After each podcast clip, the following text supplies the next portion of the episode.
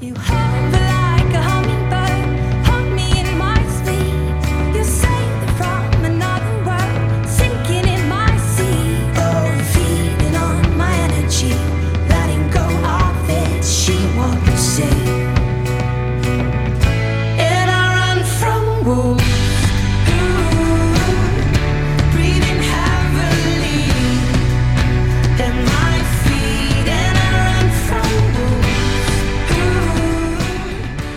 Chapter 23 Tobias.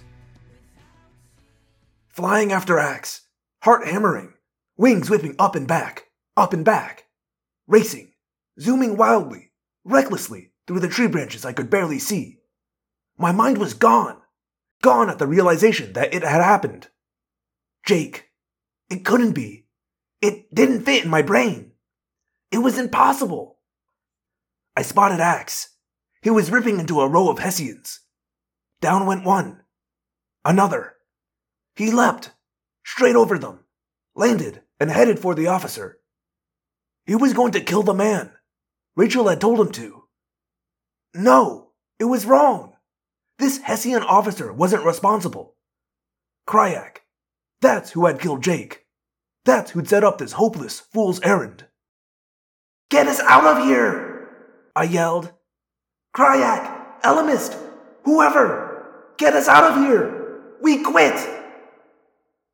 No answer. Ax headed for the Hessian officer. The man had a sword in his hand. I could yell to Ax to stop. I could. Ah!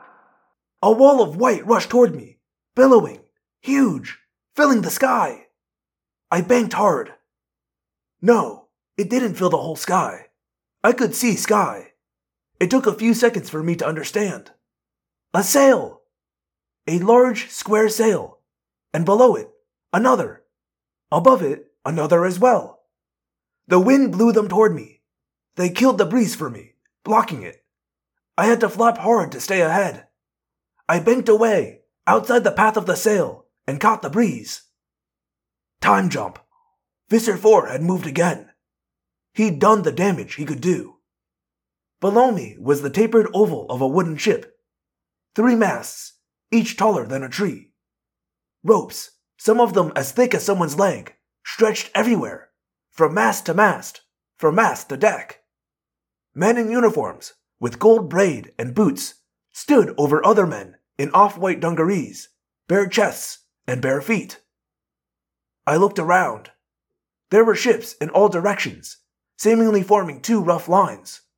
Two lines stretched across miles of calm sea. The two lines were moving with unhurried, stately grace to an intersection.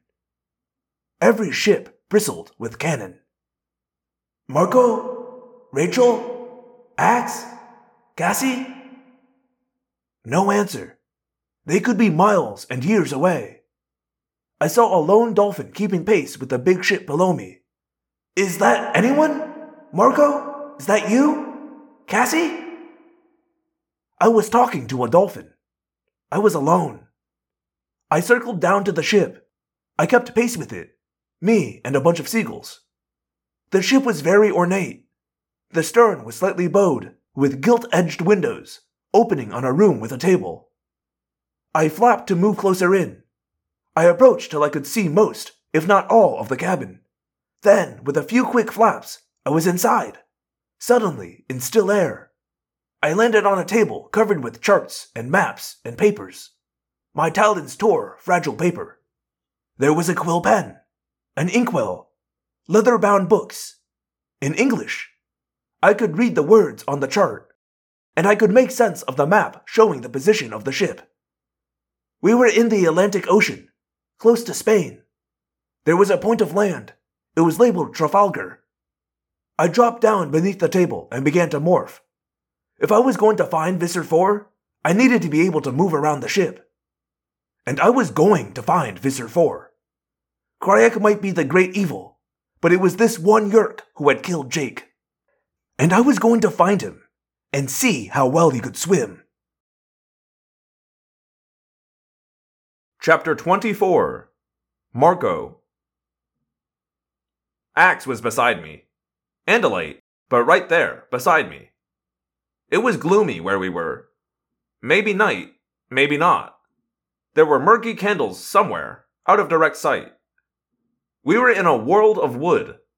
A low wooden ceiling made up of planks hung on humongous elephant leg timbers. There was a wooden floor beneath my bare feet. A grate, actually. Ax's hooves kept slipping through the holes. The floor was tilted, moving slightly from semi level to definitely not level. Around us, forming a sort of wall, enclosing an oval space, were ropes, piled high, almost to the ceiling. Ropes as thick as Mark McGwire's biceps. Where are we? Ax wondered. A boat. Ship of some kind, I said. Down below. Morph to human, man. Perhaps not just yet. Ax said. We appear to be trapped, enclosed behind this barrier of rope. He was right. We were trapped. I tried to push at a coil of rope. My fingers trembled. Sorry, I said. Sorry for what? I leaned against the wall of rope and threw up. Jake had slipped right under the water. Right under. They'd shoved him over the side, and I couldn't stop them. A hole in his head, like someone had put it there with a drill. I'd told Cassie we could protect him. I'd agreed. Crayak wouldn't have him. But it had happened so fast. One minute, nothing. The next minute, death everywhere. No arguing, no heroic actions, no nothing. It had taken a millisecond. And now, what could I do for him now? Nothing. No one could help him. His parents. He would never come home. What could I tell them? What could anyone tell them? I climbed up on the rope and peered out through the narrow gap. I saw two men, both with backs to us. They were wearing rough dungarees that looked like they'd been made out of canvas, stiffer than new jeans. One was an Asian guy, the other white. The darker man was carrying a small barrel. The white man walked up behind him, produced a sort of short wooden club, and slammed it down hard on the other man's head. He clubbed the Asian man again as he fell. My mouth opened to yell, but Ax's Andalite hand was over my face. It's him! Ax said. He had managed to get his stalk eyes high enough to see. The white guy, Visser 4, hefted the barrel and carried it out of our sight. We have to get out of here, I hissed, pulling Ax's hand away. Morph to something small enough to. Thwap! Twing! Ax whipped his tail. Again, again, again. And each time another loop of the rope cable parted. This is quicker. I am very tired of being too late. Ax said. Got that right, man. Visser 4 was no longer in sight. Ax began to morph to human. Catch up when you can, I said. I took off in the direction Visser 4 had gone. A hallway going left and right, a stairway going down. Which way? I looked down. A partial footprint, outlined in red. Blood, from the man Visser 4 had clubbed. I followed the trail down, down to a deck still darker and gloomier. And smellier. I saw him quite suddenly. He was hunched over, waddling, carrying something heavy, low to the ground. The barrel. Something was pouring out of it. It looked like liquid. No, a dark powder. Gunpowder! The controller was laying a gunpowder trail so he could ignite the trail, run, and blow up the barrel. He wasn't ready yet. Neither was I. I began to morph. It was a morph I'd done many times before, so I was used to the way my face turned rubbery, the way coarse black hair sprouted from every inch of my body except my face, the way my shoulders and neck swelled to ludicrous proportions, the way muscle layered onto muscle. I'd been a gorilla before, but this was different. I savored every powerful muscle and sinew and steel beam bone. I was going to enjoy using them. Hey! I said. The controller who had been Visser 4 spun around. I swung a fist the size of a football. The deck jumped! Something shockingly powerful had hit the ship. My blow missed. Visser 4 bolted. Not this time! I yelled and went after him. I didn't know where I was, or when I was, or who was driving the ship. So I didn't know who was going to see a gorilla racing around, and I didn't care. Visser 4 had made a fatal mistake. This was a ship. There were only two ways off it swim or use the time matrix. He could lead me to the time matrix, or he could die trying to outrun me. Chapter 25 Rachel. Lieutenant, sir. Silence! Stand by your guns, men! But, sir, look! The thing the lieutenant was being invited to look at was me. I was human, wearing an outfit that was definitely not appropriate, and standing on the open upper deck of a very large sailing ship. I had simply appeared. One minute, I'd been in the woods behind the Hessians, having demorphed, getting ready to morph to Grizzly. Then, the lieutenant was a relatively young man, maybe 25. Beside him was another person in uniform, probably no more than 13 years old. On either side of us were knots of tense men standing around huge, old fashioned cannons. The cannons were aimed in the direction of another ship, moving closer and closer. The lieutenant, the kid, and the twenty or so men closest to me all gaped. Begad, it's a girl! A stowaway! A man with a scar said. She'll get her death in that rig! The kid whipped the hat off his head and performed a bow. Shall I escort the young woman below? he chirped hopefully. No, mister, you shall not. You will present my compliments to the captain and the admiral and inform them we have a stowaway aboard. A rare beauty of a stowaway, the young guy said, leering and blushing.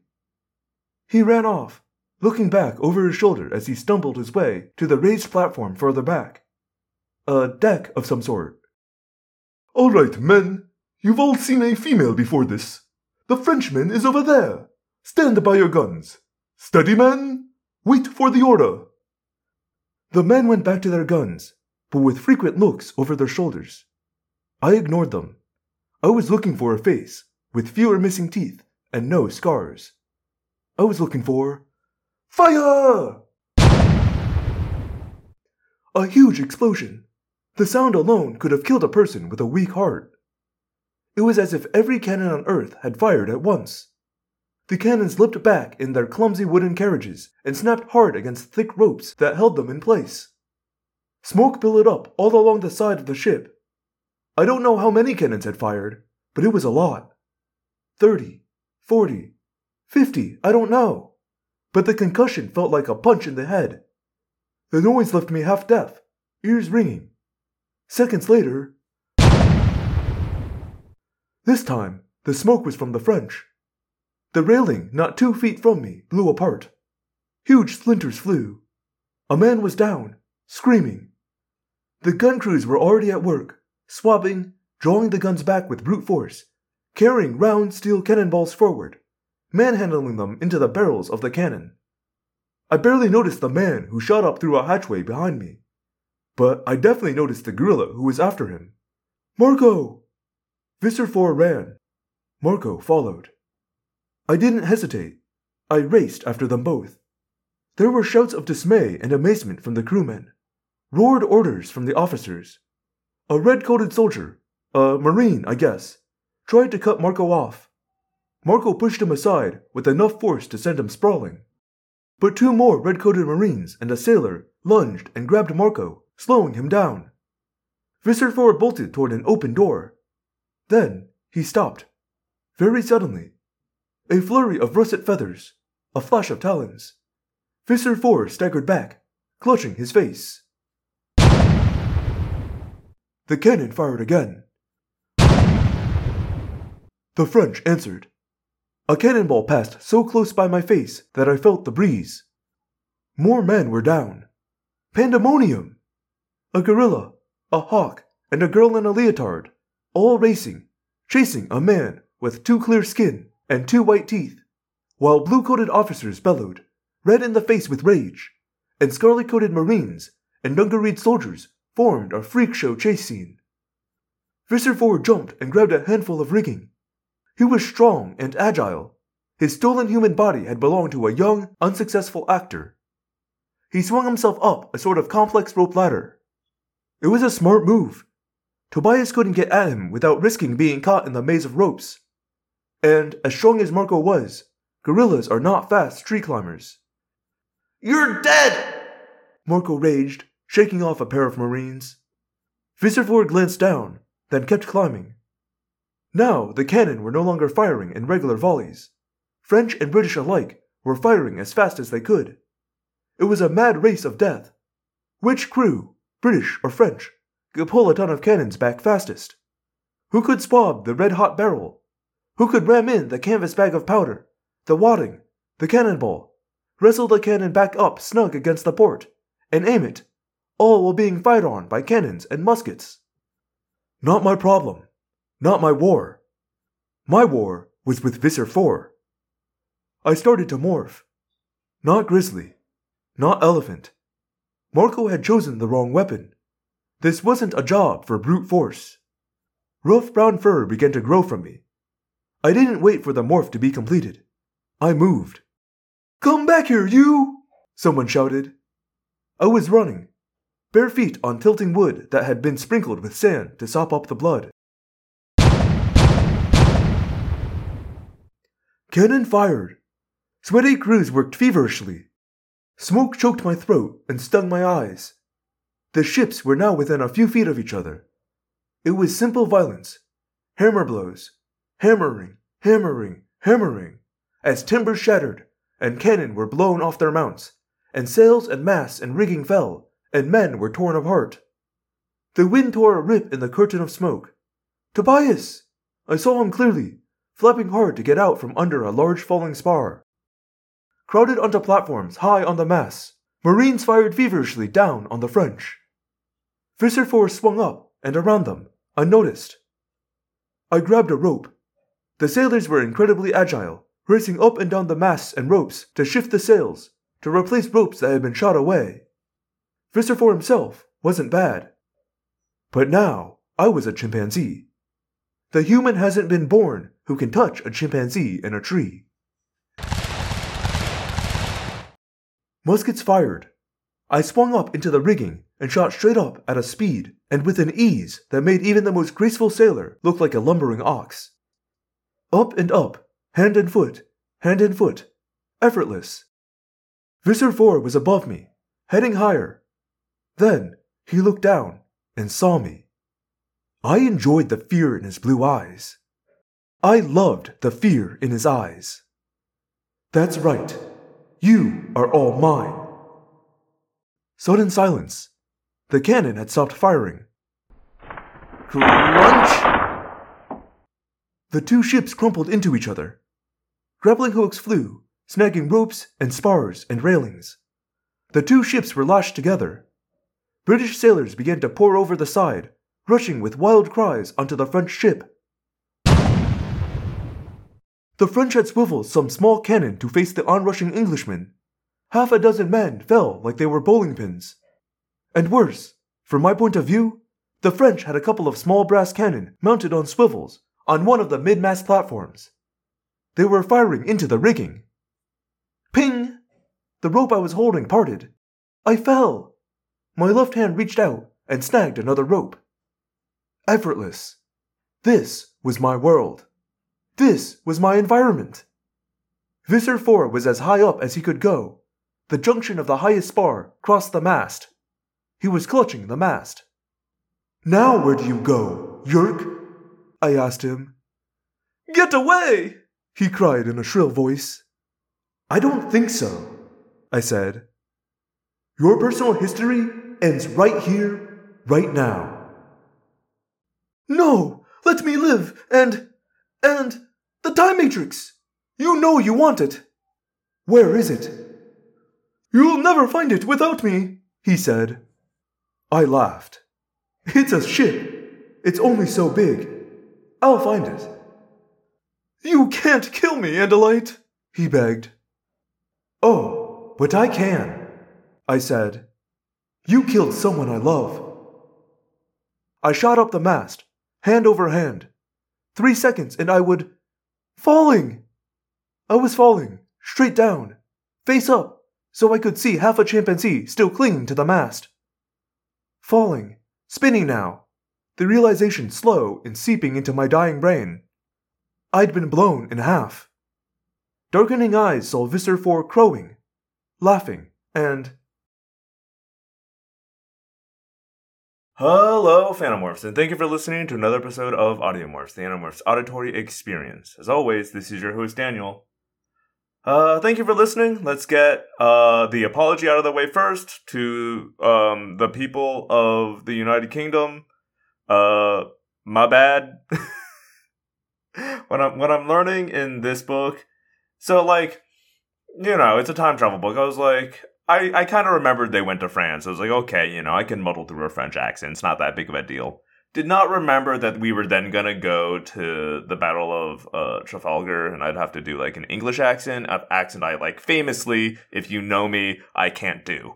Um, uh, sorry, like uh, I I don't know what else to. I I I, I did my best, uh, and it's not good. I I acknowledge that it's not good. Um, had I uh, been more responsible, planned ahead, read ahead. Um, maybe maybe I could have found uh someone who who can do an accent to to come step in, but I didn't. So uh, it is what it is. I remember. It, it's just funny because I've been stressed out about the Australia book that's in like another gosh 15 books. I don't know when they go to Australia. It's pretty late in the series. I've been stressing over that for ages and ages because I know they like talk to some like uh, an Australian kid or something, and I was like, oh man, gonna have to figure that out. And then uh, I I got that sorted. I just simply forgot that in Megamorphs three, the time travel one, they they go to like a bunch of places with like English people and stuff and French people. Uh, I think we're through. I think I think after this, it's oh they meet the Germans, don't they? Hmm. Well. Um, I'm probably gonna do the accents for the rest of this book just because you know we're already in it. What's the What's the point of having two bad accents and then have people come in and do like two good accents on the back end? Um, I'm I'm figuring this all out right here live on air. Uh, so this is this is how I plan things. Um, we'll we'll cross that bridge when we get to it. Yeah. Um, but I I hope other than that that everything else uh in these chapters seems pretty good. I got some messages uh, I'd like to read.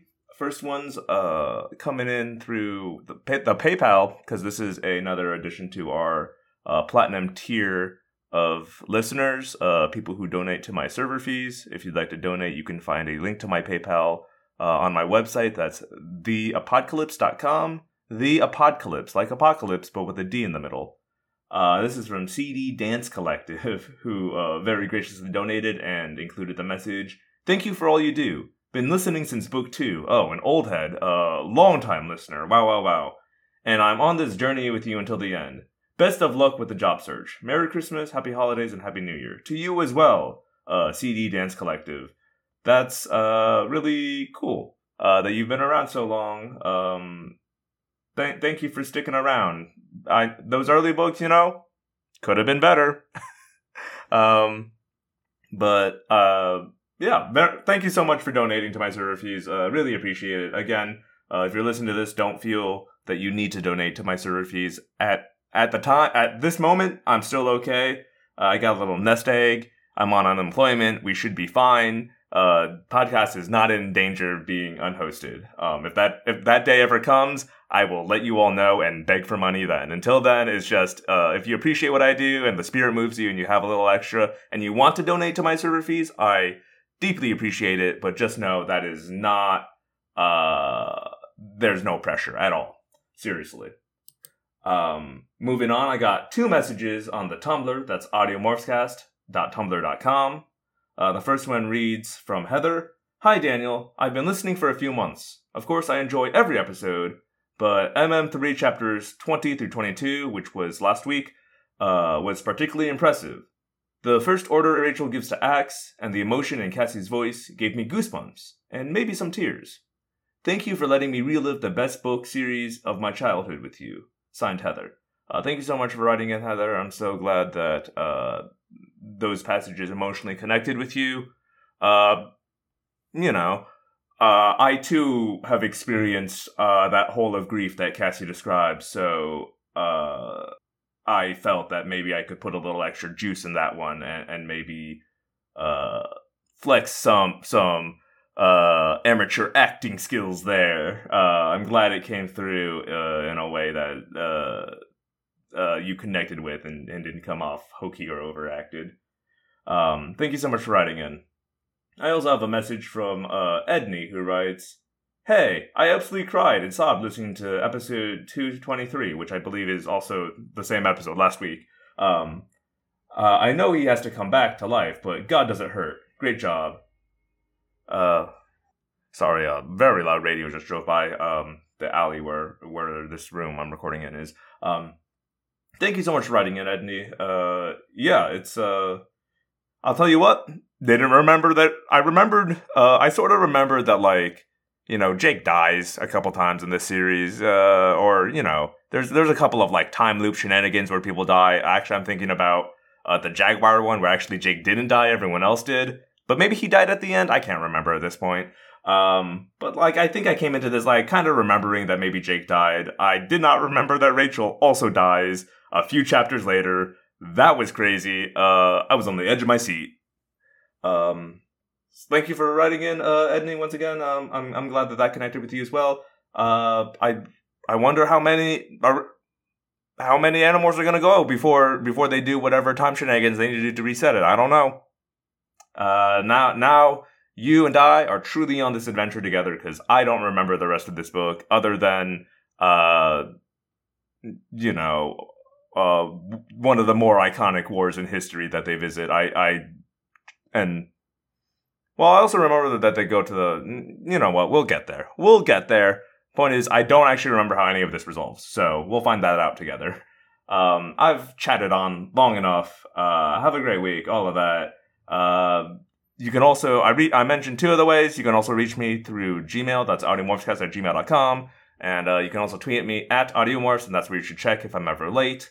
Uh, that's that's all I got. Uh, leave a rating and review on Apple Podcasts if you want. I don't care. I don't know. Um, thank you for listening, and uh, I'll see you next week, where hopefully there will be less accent work for me to do. All right. My name is Daniel, and I believe one day the Andalites will come. Until then, we fight